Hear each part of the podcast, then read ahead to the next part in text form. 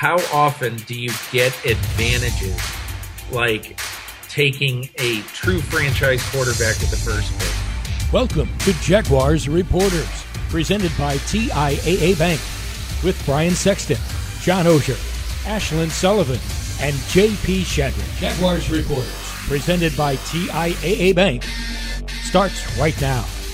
Welcome into Jaguars Reporters. Today is Monday, April 5th. JP Shadrick, John Oehser, Brian Sexton, Ashlyn Sullivan out today. We've got big things coming up. Did you hear this with Peter King? And everyone asks, including our favorite finish to a sporting event. John has the question of the day. Happy day after Easter, guys. What's up, Bry? Uh, had a wonderful Easter. Yeah. Yeah. It's, uh, it's just um, such a beautiful day. And uh, I was out in the panhandle and stopped in Tallahassee to go to Mass and met a bunch of people who were Jaguars fans. It was, um, it was an epic day. Just phenomenal. And John- Easter's supposed to be. It is. John? Yeah, I won't call mine epic. It was a good Easter. It was it it it was a good Easter without being epic. How's that? I uh, rode my bike around and ate an ice cream cone. Where Pretty was the ice good cream day. come from? Dreamette, Oh, Murray Hill. wow. Been there forever. Did you go out and do the rails to trails again? No, No. I did not. Did you ride your bike over the bridge too? You're asking too many questions, Bry. Well, everyone I just ride right? the bike around. I'm right. We're right. not there yet. That's later in the show. Did you go over the bridge to Murray Hill No, on your bike? I did not. I'm not going over the bridge. So you didn't ride your bike to get ice cream. I You rode the your bike in the car, went over the period. bridge. I got ice got cream. out, rode around, point. put it back in the car, drove to the ice cream place. Okay. You well, almost Schlinn's could have not here. I gotten gotta by without the bike. I, I could have just drove the whole time, I guess. Remember to subscribe to the official Jaguars Podcast Network. It's on Apple, iTunes, Spotify, or wherever you get your pods. Give us the five star treatment. As always, let's start with big things today, and I'll get us going today. Phase one starts now, April 19th. Workouts in small groups will be allowed, and teams have been told to prepare to conduct meetings virtually when the offseason program begins, whenever that is coming up down the line. And, you know, I think it's key here, guys, also to remember the definition of voluntary. It's Urban Meyer's first time in this. It feels like he's going to be used to having guys around. That may or may not be the case because it is a voluntary period coming up. Yeah, you know, I'm always reminded of the word uh, voluntold, right? um, and, and, and we use that in the Boy Scouts a lot. You know, have you been voluntold to go and clean up the latrine? Um, you, you're not, it is voluntary, and there will be players that will do this. But if even if I'm a veteran player around here, I'm, I'm sort of feeling a strong push towards making my presence known because everything is so new. And they've cleaned out some people and some things in this building that if you're a player who's been around here, I would think you'd want to come and get a lay of the land. Well, and usually that's how it works. My experience is most veterans, even the guys who normally don't show up for voluntary workouts, which unfortunately for the Jags, they've had so few guys sort of be long lasting players in recent years that you haven't gotten a real feel for who would do that normally and who wouldn't. When I was in Indy, there was a handful of guys, Marvin Harrison, Reggie Wayne, Edgerrin James, that you just knew were only going to come to a certain amount of time. But the difference there, what I'm getting at is that was also a case where that system had been in place for X number of years. So those veterans knew the playbook, they knew the coaches, they knew what to expect coming back. Usually, when there's a new coaching staff, even the veteran who says, Well, I can go train in Los Angeles, wants to be there for that first period to get a feel for the lay of the land. So I would be surprised if there may be a veteran or two that miss a day or two, but I'd be surprised if you got the one that just was not going to be here at all. But I've been surprised before. You know what stands out to me is that Urban Meyer keeps using the term culture, culture, culture. You can't build that virtually. You you can't build that. The It's tough coach, to. Yeah, it's real the, tough. The coach can lay out what his expectations are, and then his assistant coaches can help cultivate that. But you know, culture's built in the locker room. Culture is the players and the way they carry themselves, those that rise to that leadership level, and those that say, I want to be a part of this. And they're here for the voluntary part of the offseason. You can't build a culture like Meyer wants to build without people in the building. Yeah, and I think you can build it in the weight room. I think if guys are around there, you know, I think you can take steps toward building the culture. But I agree with you. For the most part, culture is built in the locker room. It's built when you're walking upstairs to lunch. It's built in camaraderie. It's built in side conversations where Urban might see somebody walking down the hall and have a quick conversation with them, uh, as opposed to a virtual Zoom call. Um, there's more thoughts on this coming up, so I won't I won't bury my lead. But uh, absolutely, it's a it's the story of the month. Aside from the kid who's going to get drafted here See, to me, later this month, And, it, and, and culture is one of those words, JP, where it, it, it can be BS to a lot of people. You know, It's very. It's kind of It's a- broad it's a brush, choose- kind of vague. But as I go back and look, this place hasn't had culture. You know, they tried it with Coach Marrone. And losing culture. Yeah, well, they had it. They had it. They had just a sliver of it when when Tom came back and, and that year where they ran it off. But it, it didn't have any legs. It didn't. It wasn't built on rock. Uh, Gus Bradley tried to build the culture, but you have to win at some point for the culture to rise. Well, that's the thing you're saying. They had culture in 17 because they went to the AFC Championship game. As soon as they did, there's no culture. Right. right, but you know, you were you were part of of that Colts organization that Right. over time. Now they won a lot. I Right. get that, that. There's the correlation, but there was a standard of how things were done, right? Right. And Pittsburgh has had that even when they haven't been a championship team. Mm-hmm. They there's been that Steeler way. It's too easy to say Patriot way, and it, it, it, I don't think that is fair because of all the championships. they won. Patriots had culture until last year. Well, right, they had culture. yeah, all three of those teams have had but- quarterbacks you, over but, the years. But you know what I'm saying is, is that there was no culture in this in this building, and we all knew that there wasn't anything to hold it together when it got nuts, right? And when the locker room would kind of wobble a little bit. Mm-hmm. One guy, Calais Campbell, couldn't right the ship. You, the culture stands above and it stands apart from any particular player because Tom Brady walks away and all of a sudden they, they don't have culture, right? It's it's it's important and it's as big, I think, a story as Trevor Lawrence, and here's why: because they haven't had it in this building. Yep. And if you're going to transform this franchise, you have to have a culture. You got to have it, and then you have to win behind it to maintain Absolutely. it. Otherwise, it has no it has no bearing. I get it. That's a good start for our next two points in big things. And John, you know, we're talking about phase one starting April 19th, but I, I guess it should have been starting today, right? For for first year head coaches. But yeah, I'll not. read mine. Uh, the NFL not allowing first year head coaches to start the offseason two weeks early is weird, unfair, and you know that Urban's frustrated. And, and I kind of would be too if I were him. It, it's, uh, I guess I don't quite grasp why they couldn't, if they're allowed to be doing the virtual meetings on the 19th and get that started, why the teams with first year coaches couldn't have at least started what they can do in two weeks now. And, you know, I've said it on a couple of podcasts in the last week or so. Boy, the one thing that I've only been around Urban to talk to him, I think, once or twice. But the one thing that has been a theme throughout is I want to get to know these players. Uh, it you can tell it sort of makes him nervous not being able to get to know these players because this is what he's used to. And to him, January, February, and March is the completely logical place to get to know these guys in the weight room casually. Now, I think he gets over time that, oh, the reason you can't do that in the NFL is they need an off season. And if you didn't give him this time, they wouldn't have any time. So I think over time he's going to grasp that. But I get it for a first year guy coming from college to not be able to get your hands on guys and start doing this.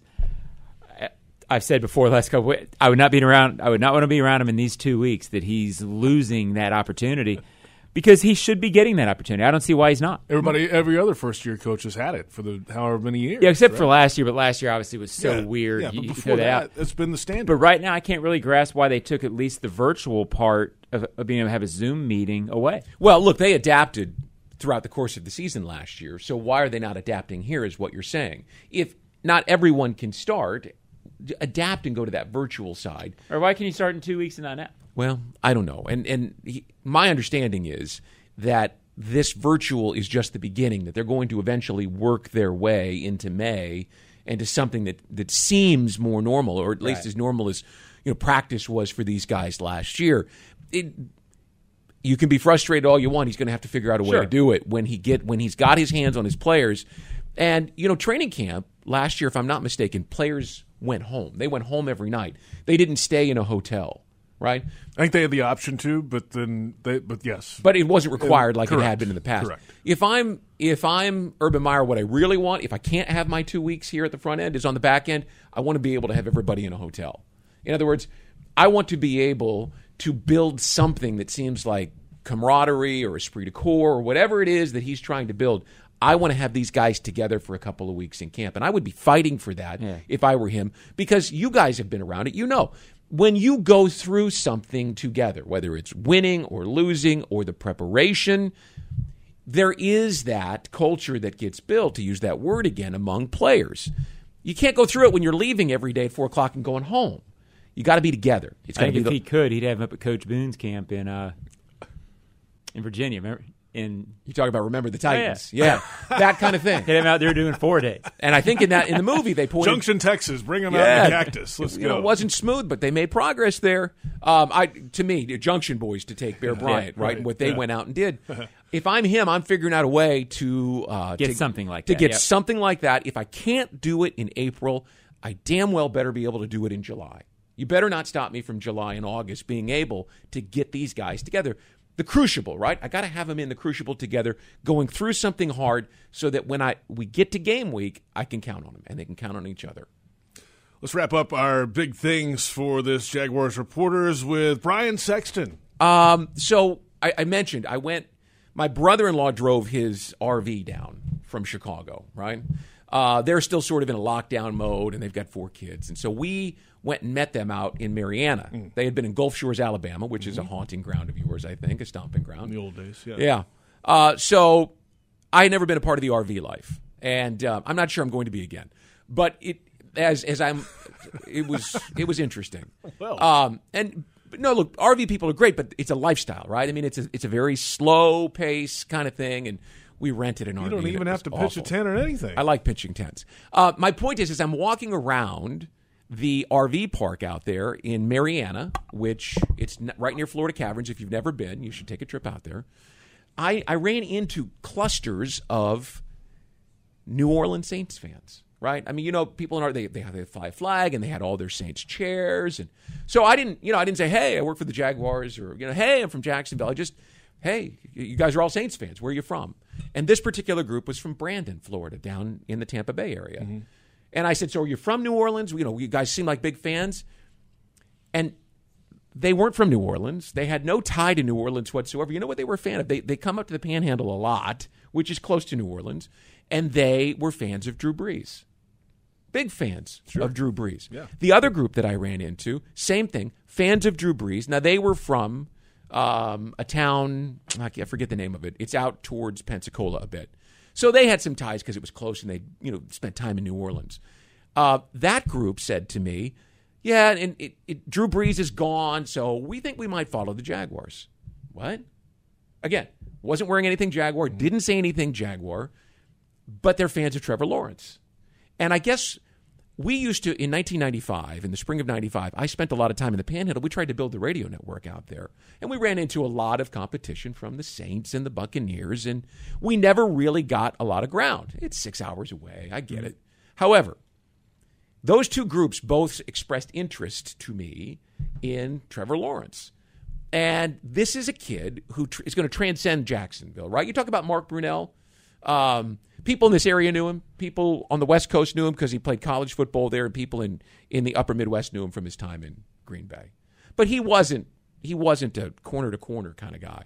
This guy is He wasn't a rock star. Trevor's a rock star. a star. rock Oh, star. yeah, and he has been for years. And I think the Jaguars are going to find that when they win with him, they will reach into places out west of here in the Panhandle that maybe they'd never had success with before. The Jaguars fans that I ran into in Tallahassee yesterday, leaving Mass, I had a Jaguars golf shirt on, and so they were, we- you know, they started the conversation. They're as excited as they've been. They said, you know, they come over for three or four games a year. They're talking about renewing tickets.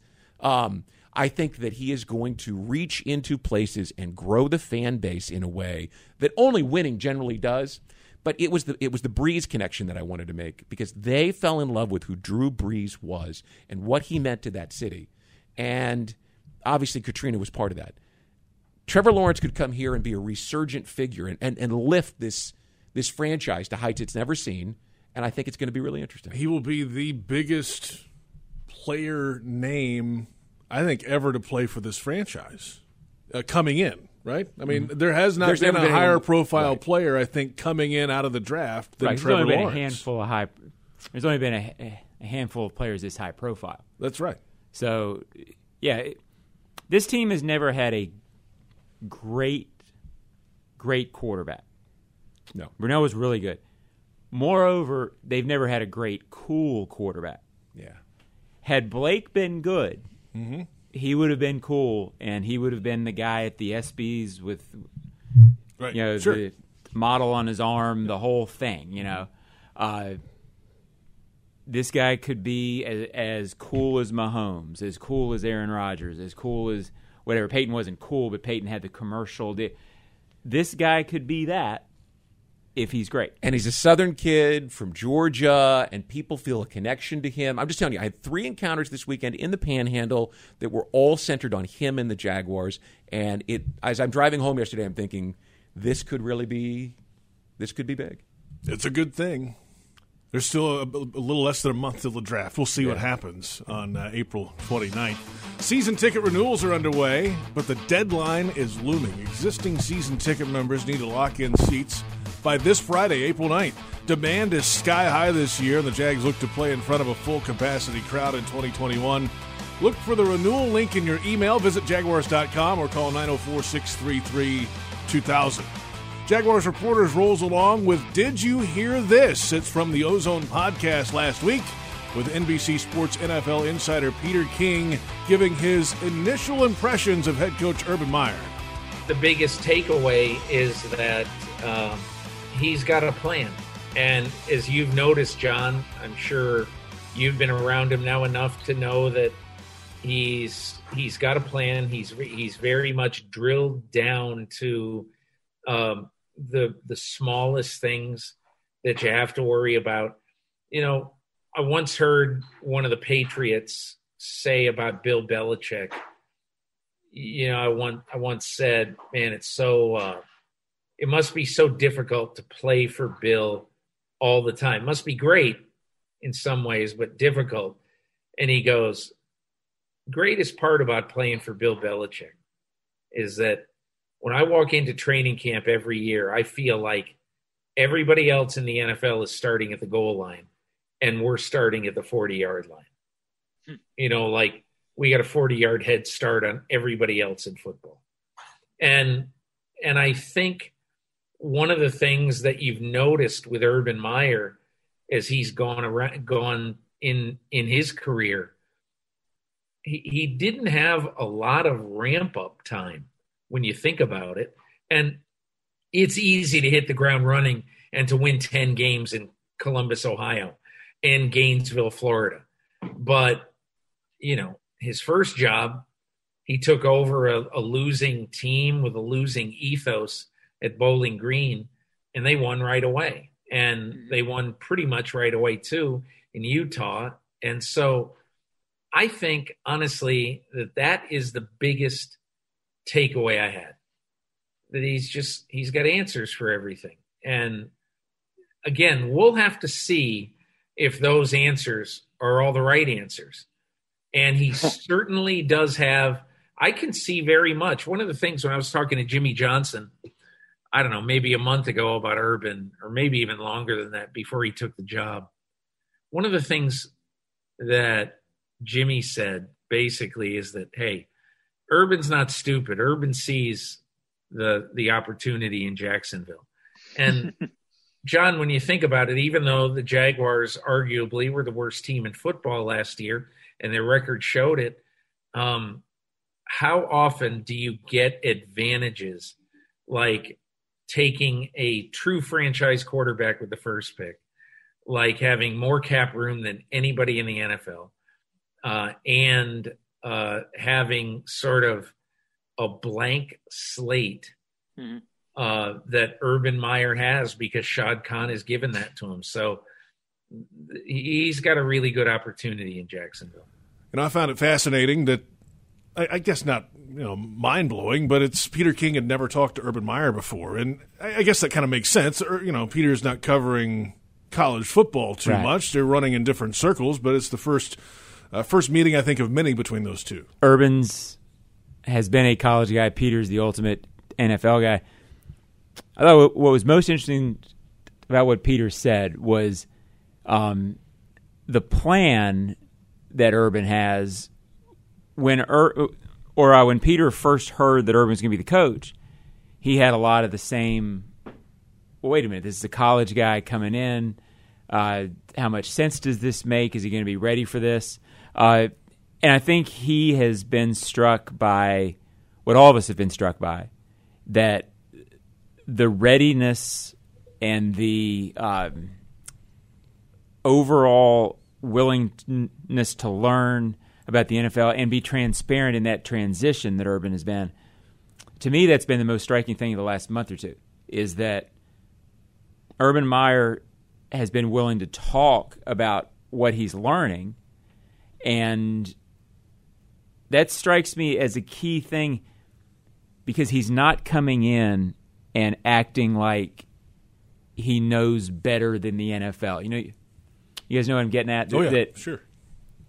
He understands that there is a game to be learned here and that he has to work to learn it.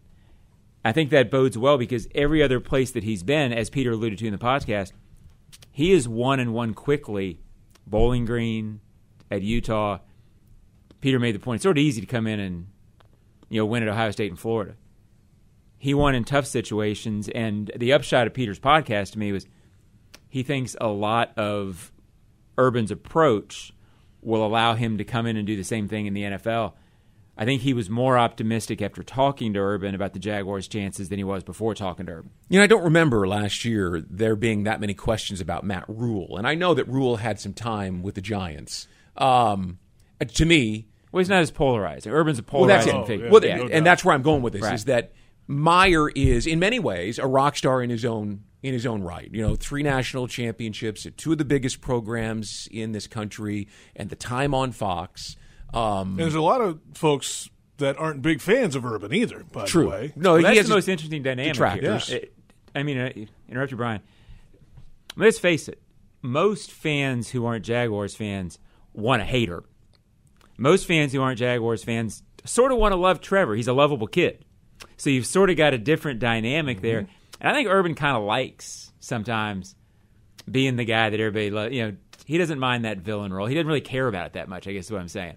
But you've sort of got a different dynamic of, boy, we love Trevor. Oh boy, I want to hate Irvin, but I kind of like the Jet, You know, so I think it's kind of fun. Right. There you have it. And uh, check out the Ozone podcast from last week, Peter King with John Oehser. JP Shadrick, Brian Sexton, John Oehser, Ashlyn Sullivan is out this week. Let's get now to Everyone Asks, where we all, you know, ask a question. Sure. And we all answer said question. Uh, I'll start with this one. Um, the best playing rule proposal for 2021. Coming up soon, the owners will vote on like 11, 12, 13 different rule change proposals. So for me, the best one is permitting the replay official and designated members of the officiating department to provide certain objective information to the on field officials. Now, this is different from the Sky Judge thing, where they have full autonomy, which is also uh, one of the proposals this year. But they can help with non judgment calls, in and out of bounds, catch, no catch. I'm not a fan of taking every call away from on field officials. I also don't want robots calling balls and strikes in baseball. That's a different sport altogether. I, I'm I'm still of the maybe I'm old school, but human error is a part of sports. 85 World Series, Don Denkinger, Game Six, Yeah, first base, story. Dane Iorg, right? Um, you go back and you look at the tape, and he's out, and Yep. and the Cardinals win this, with the World Series in Game Six. He was out, um, and Denkinger screwed it up. Uh, the, the the the Cardinals melted down. The Royals went on to win the series. Right? Um, didn't end the world.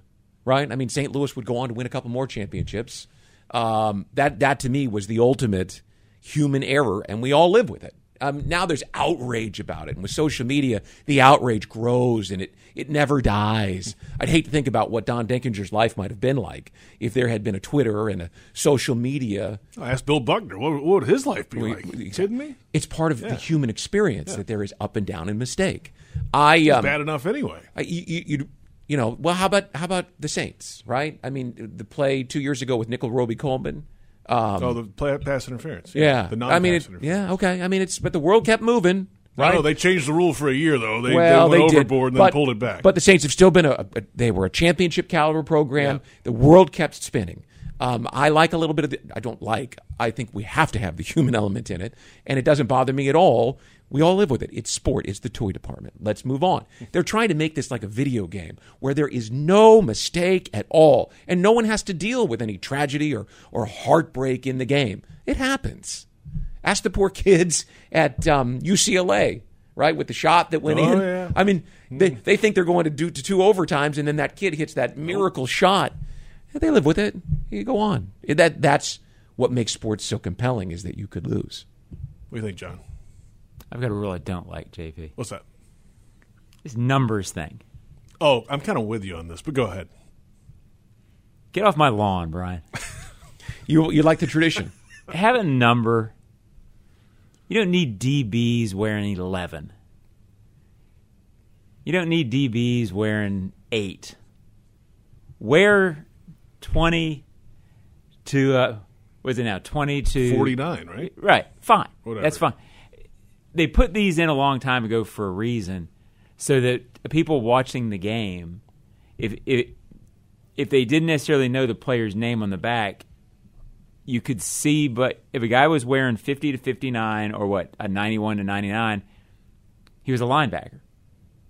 That's fine. You don't need to go with. It. I don't need my quarterback wearing ninety two. Just I don't think you can, obviously, but no. Have the pick a number, stay in the lane. It's fine. I guess the issue that the, the Chiefs brought this up because they had so many players play last year that they were out of numbers for defensive backs. So I think they had to get the league to say, "Hey, you can have a, a, a number that's out of place." So their proposal is to expand the roster, the, the numbers anyway. I'm, Well, I'm kind of with an you, John. auxiliary, like okay, Right. if you've run out of numbers, then you can go into this other area. I think that's what happened last year. Okay. Why don't you just make that the rule? That's Right. fine. no. And keep zero out of the game, please. They put Well- that in college football. That's just the thing. I know was just Jim Otto wore double zero. So I did get Ken that. Burrough. Okay. I, I, like I like the double zero. I, I guess I'd leave that retired just because those are the only two guys I can think of that wore it on a regular basis. What what number did George Blanda wear when he was 46 years old? Sixteen. I Yeah, think. he wore it all the way through. Huh. All right. I wish I cared enough about it. I mean, it's just, I just, all right, wear a number. Life goes on. It sun, does. sun will rise in the east. Brian, ask us something. Well, uh, you know, last week when there was that that hue and cry out of uh, out of Washington with the CDC and the president talking about, you know, keep wearing masks and and and states should go back to it. I thought, oh, are we going to stay virtual? Um, our what we do for a living is based on relationships, and relationships aren't formed in a virtual world. You just you you can't. And and I had a guy um, at the gym over the weekend uh, say to me, or last week say to me, "Hey, I." You know, I met Jay Gruden, and I said, "Well, that's great." I never did get to meet Jay Gruden, right? Because we were in quarantine when he arrived, and I only met him virtually, right? And the guy's like, "Really?" And I, he said, "It's hard to do your job when you it it absolutely." And that's my point: is if we're staying virtual, it has a dramatic impact. I haven't met Urban Meyer yet, right? I, I I know a couple of the coaches, so I've seen a couple of the coaches, but this whole business is based on human interaction, kind of like we are talking earlier, the human error side of things with sport. Um, it's the relationships that make this a rich business to get into and stay in. You know, you, people they're here and they move on, and you can pick up the phone and call someone in Minnesota or Los Angeles and get a perspective on what's going on in Jacksonville. And and I have I have long held to the relationships that I've made in 28 years of doing this. Just walked in this morning and there's AJ Cann, you know, who I hadn't seen. He waves, he goes, "Hey, Brian," you know. He's in his truck, and I'm like, "Oh, there's a guy that I like. I've told his story. I know about his sister and his dad, and and his affinity for cats. Yeah, but you only know? get that by spending time with them in the locker room Exactly. for ten minutes And I when- keep- without a microphone. And I exactly, and I keep hearing that the locker room's going to be closed in 2021. I don't know if they know that yet, but I guess what I'm saying is, how do you guys feel about how this changes the way that you do your jobs? Uh, it's not good. I mean, in in the short term, the way I do my job, and the way you guys do your job, you can get through it. You can do a job. You can provide uh, some insight to the fans. You can give them content. I can get a soundbite out of what we have Yeah, available. That's but it- right? It's certainly not as uh, it's certainly not as rich. I mean, I, I told uh, I had a uh, Ozone podcast with uh, Darrell Bevell this week, and uh, we conducted it last Thursday. And I and uh, Darrell's really good in interviews, but I kind of told him before and after, and we both kind of laughed about it. I was like, "Hey, I appreciate you doing this, but it's still a weird time because he's here. I've talked to him once face to face. Ordinarily, I'd have been doing that Ozone podcast either sitting here or you know probably here, but we'd have had five or ten minutes beforehand to sit and talk face to face, and I get to know each other a little bit. Good for me, bad for him on that level, but overall, that's a better way of doing business. You can get through it, but I think we bring a better product to the fans when we're face to face with people. Good question, Brian. Well, I think you'd agree. Thank you. I think you'd agree that whatever whoever's listening to this, whatever you do for a living, when you get up every morning, you want to do your best, right? You want to bring the best JP in here to do this, just like John does. Well, maybe. But you know, Bob who's listening who is a plumber wants to do his best. Everyone does. It's frustrating when you feel like you could do better and it and, and for you and I in the broadcast medium especially with the microphone off. It's not quite the same for the writers because they're mi- you know the mics are always off. But you can grab a guy off to the side and ask for a little perspective. AJ many times has told me, "Hey, you know, uh, the offensive line didn't play as bad as people are saying, and here's why." And I'd say to him, "Hey, can I use that?" And he'd go, "Yeah, you can use it." Right? But if the microphone's on, he's thinking about every word he says because in the social media world, nothing ever dies. Well, you get a player who's going to give you something honest and truthful that you wouldn't get in a group setting.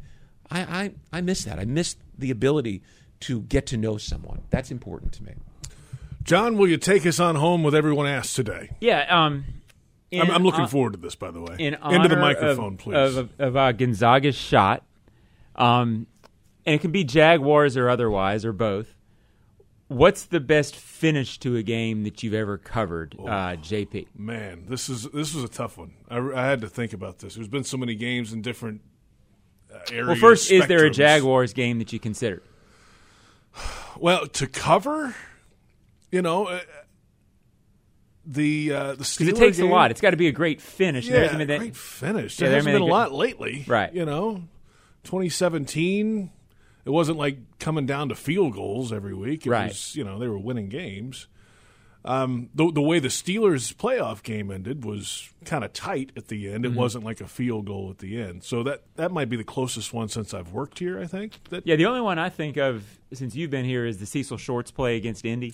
Yeah. Sort of felt like a finish. And then they had to bat away a hail mary at the end of that. Yeah, so it wasn't too. even really a finish. But, it yeah. was close. Yeah, I mean they Yeah, scored so- within two minutes to go. And, right. It's the best took the lead. overall that you ever. Uh, and then that that's probably right there too. And then there was week one of that season as well, 2012 in Minneapolis. Jaguars score a touchdown, Right. Gabbert to Shorts, and then they hit a field goal to go overtime, and then hit another field goal, Yeah. and that was Adrian Peterson's first game back. That's probably a good one. But I'm going to go back to my college days, working with CBS Sports. I was a spotter in the booth for a number of years for Verne Lundquist, and we did so many big time games. Right, so just it was the game of the week. I was thinking about it, and I had to go back to 2006.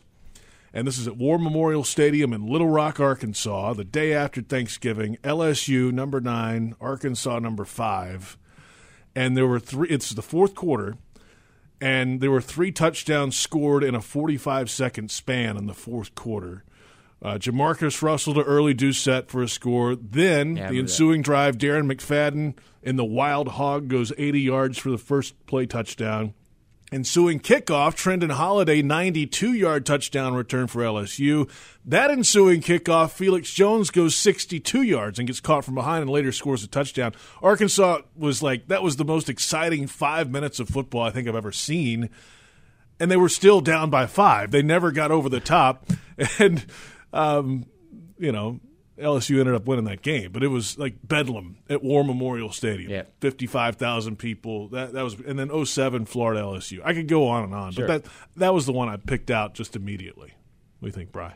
So, um, a couple thoughts for the Jaguars. I mean, uh, '96 Morton's miss was a dramatic ending because you know the Jaguars had they had won four in a row and they needed to beat the Falcons, the lowly Falcons, right? I mean, they came in with three wins on the season and and it was Bobby Hebert and they were just dragging their butt up and down the field, but they they had Ironhead Heyward as the running back and he was pounding the Jaguars that day and they were on the verge of losing. And and we knew because Kansas City had lost that if the Jaguars would win that game, they were going into the playoffs. You know, and, and from four and seven to the playoffs, I mean, the city was just it was it was it was tinder, ready to be lit. And Morton misses, and the city went nuts. And of course, everyone remembers that that well, if you don't look it up, that that playoff run in '96. Um, in two, uh, 2010, we had uh, Scobee with the 59 yard field goal to beat the Colts, and that was dramatic. And a little bit uh, later that season, you had David Garrard throwing to Mike Thomas. Hail Mary! Yeah, right. Um, and that was Hail bleeping Mary! yeah. remember yeah, that? Yeah.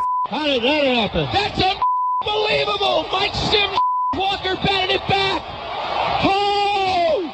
Hail Mary! yeah, my mom heard that and she thought I actually said that. I called Golic and Greenberg and gave it to him on that one. That was fun though. Um, those were great moments in Jaguars history. You know, uh, because it was basketball and I watched it on Saturday night. It took me back to the East Regional Final in 1990. If you remember, Scotty Burrell, who at the time was the first man to ever be drafted in the first round of two major sports, because he was drafted for Major League Baseball as well as in the NBA. And Clemson had him on the ropes. I mean, there's one second left, and Clemson had hit a shot. And so Burrell threw a court length pass. I mean, literally, the length of the court to Tate George, who caught it facing the sideline, turned and just threw up a blind three point shot to mm. win. And until this shot on Saturday night, that play, Tate George's three point shot at the end of that game to beat Clemson in 1990 was it, it- look it up, folks, because of YouTube, you can enjoy it again.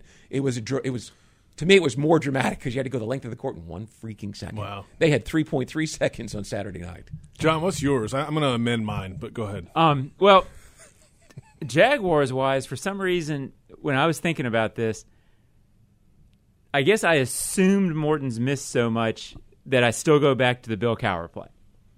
Was, Yeah, block it was goal. week three in 1997. Yeah, there was something about that finish that was somehow more exciting than the Morton miss. Maybe because it was the Morton miss was a miss.